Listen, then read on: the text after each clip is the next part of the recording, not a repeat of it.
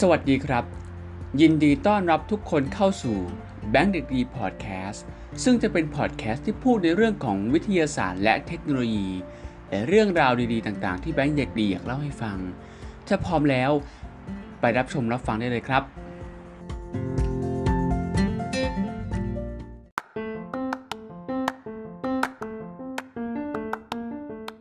สวัสดีครับ ยินดีต้อนรับกลับเข้าสู่ channel แบงค์เด็กดี วันนี้เราจะอยู่ในแบงค์เด็กดีพอดแคสเช่นเดิมนะครับ วันนี้เป็นวันจันทร์ที่ 3 ของเดือนกรกฎาคมของทุกปี ซึ่งเป็นวันทะเลของประเทศญี่ปุ่น หรือวันโนมิโนฮิอะไรคือวันทะเลทำไมประเทศญี่ปุ่นจะต้องมีวันทะเลด้วย ถ้าพร้อมแล้วไปรับฟังเรื่องราวที่น่าสนใจของวันทะเลกันเลยดีกว่าครับ วันทะเลหรืออุมิโนฮิ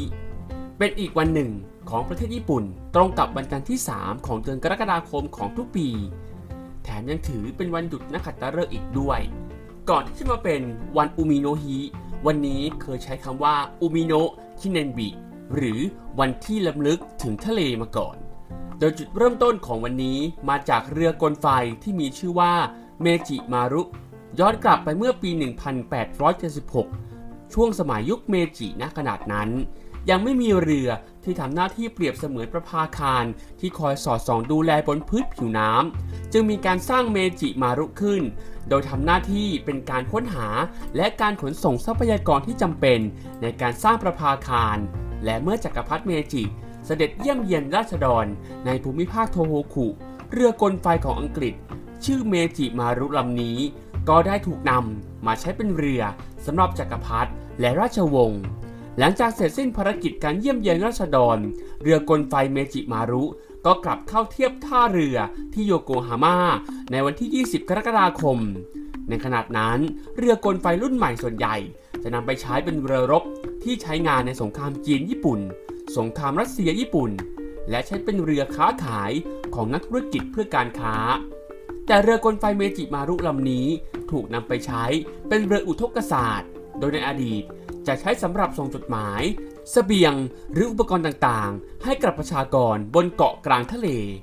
นอกจากนี้ยังเป็นเรือที่มีประโยชน์ในการใช้งานอื่นๆ อีกมากมาย เช่น ใช้ในการสำรวจหมู่เกาะอีโวโดยผู้ว่าราชการกรุงโตเกียว ในปี 1941 รัฐมนตรีว่าการกระทรวงกิจการภายในประเทศและการสื่อสาร มุรตะ โซโช ได้ออกความคิด เกี่ยวกับวันทางทะเล ว่าต้องการให้มีวันสำคัญเกี่ยวกับทะเล จึงได้กำหนดให้วันที่รำลึกถึงทะเลขึ้นมาในชื่อว่าอุมิโนะที่เนนบิเป็นวันที่ 20 กรกฎาคมของทุกปี ซึ่งก็คือวันที่เรือกลไฟเมจิมารุกับเข้าเทียบท่าเรือที่โยโกฮาม่านั่นเอง การกำหนดวันที่รำลึกถึงทะเลขึ้นมา จึงถือเป็นการเฉลิมฉลองที่ญี่ปุ่นกลายเป็นประเทศเกาะที่เริ่มพัฒนาสู่อารยธรรมภายนอก รวมถึงเพื่อเป็นที่ลำลึกถึงการปฏิบัติหน้าที่ได้อย่างสำเร็จรุ่ร่วงของเรือกลไฟเมจิมารุของราชวงศ์ซึ่งไม่ใช่แค่ภารกิจภายนอก อย่างการป้องกันประเทศและการค้าเท่านั้น แต่รวมไปถึงงานงานต่างๆ ที่เกี่ยวกับคาบสมุทรญี่ปุ่นด้วย หลังจากสิ้นสุดสงครามโลก มีการแก้ไขกฎหมายต่างๆ มากมายในญี่ปุ่น จนในปี 1948 วันที่ลำลึกถึงทะเลได้เปลี่ยนชื่อเป็นอุมิโนฮิ ในปี 1996 ก็ได้ถูกกำหนดให้เป็นวันหยุดประจำชาติ หรือวันหยุดนักขัตฤกษ์ในกฎหมายเกี่ยวกับวันหยุดประจำชาติในมาตราที่ 2 ได้เถียนถึงวันนี้ ไว้ว่าเป็นวันขอบคุณต่อบุญคุณแห่งท้องทะเล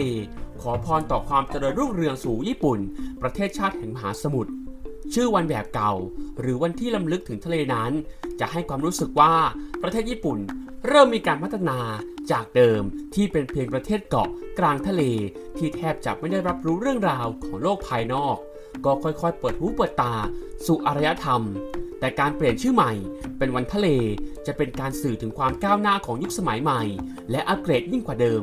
แต่กระนั้นความรู้สึกของคนญี่ปุ่นในฐานะผู้อยู่อาศัยในประเทศเกาะแห่งนี้ ก็ยังคงมีความรู้สึกผูกพันอย่างลึกซึ้ง ต่อท้องทะเลเหมือนเดิมไม่เปลี่ยนแปลง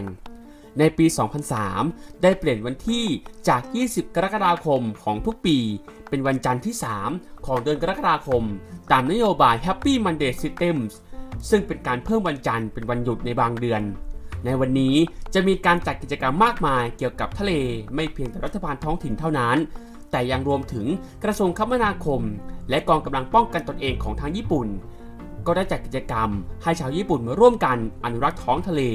ผู้คนออกไปเที่ยวทะเลปิกนิก เล่นน้ำและเก็บขยะตามชายหาด วันทะเลจึงเป็นอีกวันหยุดวันสำคัญของญี่ปุ่น ที่จะได้มาพักผ่อนหย่อนกาย ให้เด็กๆได้ตระหนักถึงความสำคัญของท้องทะเล การปรับเปลี่ยนมาเป็นวันหยุดติดต่อกัน 3 วัน ในวันทะเล ก็ไม่ได้ทำให้สูญเสียความหมายดั้งเดิมของวันทะเล ซึ่งในวันหยุดติดต่อกันนี้ จะดำเนินการสร้างสภาพแวดล้อม เพื่อเพิ่มความเข้าใจ และความตระหนักของวันทะเลต่อคนญี่ปุ่นให้กว้างขวางมากยิ่งขึ้น จึงจัดตั้งให้เป็นเดือนแห่งท้องทะเลในช่วงเดือนตั้งแต่วันที่ 1 กรกฎาคม ถึงวันที่ 31 กรกฎาคม จะมีกิจกรรมต่างๆ ที่เกี่ยวข้องกับทะเล จะจัดขึ้นทั่วประเทศญี่ปุ่น รวมถึงอีเวนต์เกี่ยวกับทะเล คนญี่ปุ่นเป็นชาวประมงมาตั้งแต่สมัยบรรพบุรุษ จากหลักฐานทางประวัติศาสตร์ ที่มีการค้นพบคันเบ็ด เรือและอุปกรณ์หาปลาต่างๆทำให้เราทราบว่าคนญี่ปุ่นทำการประมงมาตั้งแต่สมัยโบราณ ในยุคโจมงราวๆ6,000 ปีก่อนจบจนปัจจุบัน และมีการทำประมงเล็กๆ กระจายตัวกันตามแนวชายฝั่ง 5,000 แห่งสำหรับปลาที่คนนิยมทานกันได้แก่ ปลาแซลมอน ปลามากุโรปลาซัมบะ ปลาอาจิ ปลาซาบะ ปลาไหลญี่ปุ่น ปลาโอ ปลากระพงญี่ปุ่น ปลาหางเหลือง และปลาไข่ นอกจากนี้ประเทศญี่ปุ่นยังเปรียบเสมือนสวรรค์ของนักตกปลา เพราะมีคนญี่ปุ่นหลายคน ชื่นชอบการตกปลาเป็นงานอดิเรกจำนวนมาก จึงเกิดเป็นบริษัททัวร์เพื่อบริการนักท่องเที่ยว ไปตกปลาตามสถานที่ต่างๆ ในท้องทะเลญี่ปุ่นอีกด้วย เอบิสุ เทพเจ้า ที่ชาวประมงญี่ปุ่นนับถือ การทำประมงมักขึ้นอยู่กับธรรมชาติ เราไม่สามารถทราบได้เลยว่า วันนี้จะจับปลาได้เท่าไหร่ จะเกิดอะไรขึ้นในท้องทะเลบ้าง การออกไปทำประมงทางการทะเล มักต้องพบเจอกับความเสี่ยงอยู่เสมอทำให้ชาวประมงญี่ปุ่นมักไปศาลเจ้า เพื่อไหว้สักการะเทพเจ้าก่อนออกเดินทาง โดยเทพเจ้าที่ชาวประมงนับถือกันมาก คือเทพเจ้าเอบิสุหรือฮิรุโกะหนึ่งในเทพเจ้าทั้ง 7 ที่ชาวญี่ปุ่นให้การเคารพนับถือกันอย่างมาก เพราะทรงเป็นเทพเจ้าแห่งโชคลาภและเทพเจ้าแห่งการประมงด้วย ชาวประมงญี่ปุ่นจึงนิยมไปขอพรและอธิษฐาน เพื่อให้พวกเขาสามารถจับปลาได้ตามที่ต้องการ ขอให้อากาศปลอดโปร่ง และมีความปลอดภัยตลอดที่เดินทางในทะเล ไม่เพียงแค่นั้น ก่อนที่ชาวประมงจะเดินเรือยังมีการทำพิธีเล็กๆ ก่อนมุ่งหน้าออกสู่ทะเล กิจกรรมในวันขอบคุณทะเล วันทะเล ถือเป็นวันหยุดในช่วงฤดูร้อน หลาย ๆ แห่งจึงมีกิจกรรมที่เกี่ยวข้องกับทะเลขึ้นมาในช่วงนี้ โดยสภาพอากาศที่อบอุ่น ผู้คนจึงมักหลั่งไหลไปเที่ยวชายหาดกันเพื่อพักผ่อน บางคนไปเที่ยวชมพิพิธภัณฑ์สัตว์น้ำสวนสาธารณะ และหน่วยงานราชการในท้องถิ่น ที่มีการจัดกิจกรรมพิเศษ เพื่อเฉลิมฉลองกันขึ้นในวันนั้น อีกทั้งกิจกรรมยอดนิยมไม่แพ้กัน คือจุดโคมที่ชายทะเลในโอไดบะโตเกียว โดยโคมไฟจะจุดขึ้นที่หน้าชายหาด เพื่อเฉลิมฉลองความสัมพันธ์ระหว่างคนญี่ปุ่นกับท้องทะเล ภายใต้ชื่องานที่ว่าอุมิโนะอาการิมัสุริ บริเวณหน้าโอไดบะบีชฟอนต์พาร์คและทุกๆปียังมีการจัดแสดงบริเวณสะพานสายรุง้ง และมีการนำเรือยาวแบบดั้งเดิมที่เรียกว่า ยากาตะบูเนะมาจัดแสดงพร้อมๆ กับซุ้มอาหารนานาชาติ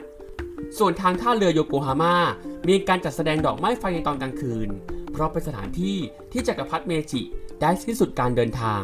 ภายในงานจึงคลาคล่ำไปด้วยผู้คนที่มาชมความตระการตาของดอกไม้ไฟขบวนพาเลทมีแต่ความสนุกสนาน และเป็นสีสันให้กับงานเฉลิมฉลองในวันนี้ และนี่คือเรื่องราวทั้งหมดของวันทะเลหรืออุมิโนฮิในประเทศญี่ปุ่น ถ้าว่าชอบคลิปนี้ อย่าลืมกดไลค์กดแชร์ชวนเพื่อนๆมาฟัง เรื่องราวที่น่าสนใจของเทศกาลวันทะเลของประเทศญี่ปุ่นด้วยนะครับ และถ้าหากว่าชอบคลิปในสระนี้ อย่าลืมกดไลค์กดแชร์และกด subscribe เป็นกำลังใจให้เป็นเด็กดี ได้สร้างคอนเทนต์ดีๆเหล่านี้ต่อไปสำหรับ EP หน้าจะเป็นเรื่องราวอะไร อย่าลืมติดตามด้วยนะครับสำหรับนี้ขอบคุณทุกคนที่ฟังมาจนจบ และหวังว่าวันทะเลจะเป็นวันหนึ่งที่ทุกคนจะมีความสุข และไปเที่ยวกันอย่างมีความสุขนะครับ สำหรับวันนี้ขอบคุณทุกคนที่ฟังมาจนจบ และพบกันใน EP หน้า สวัสดีครับ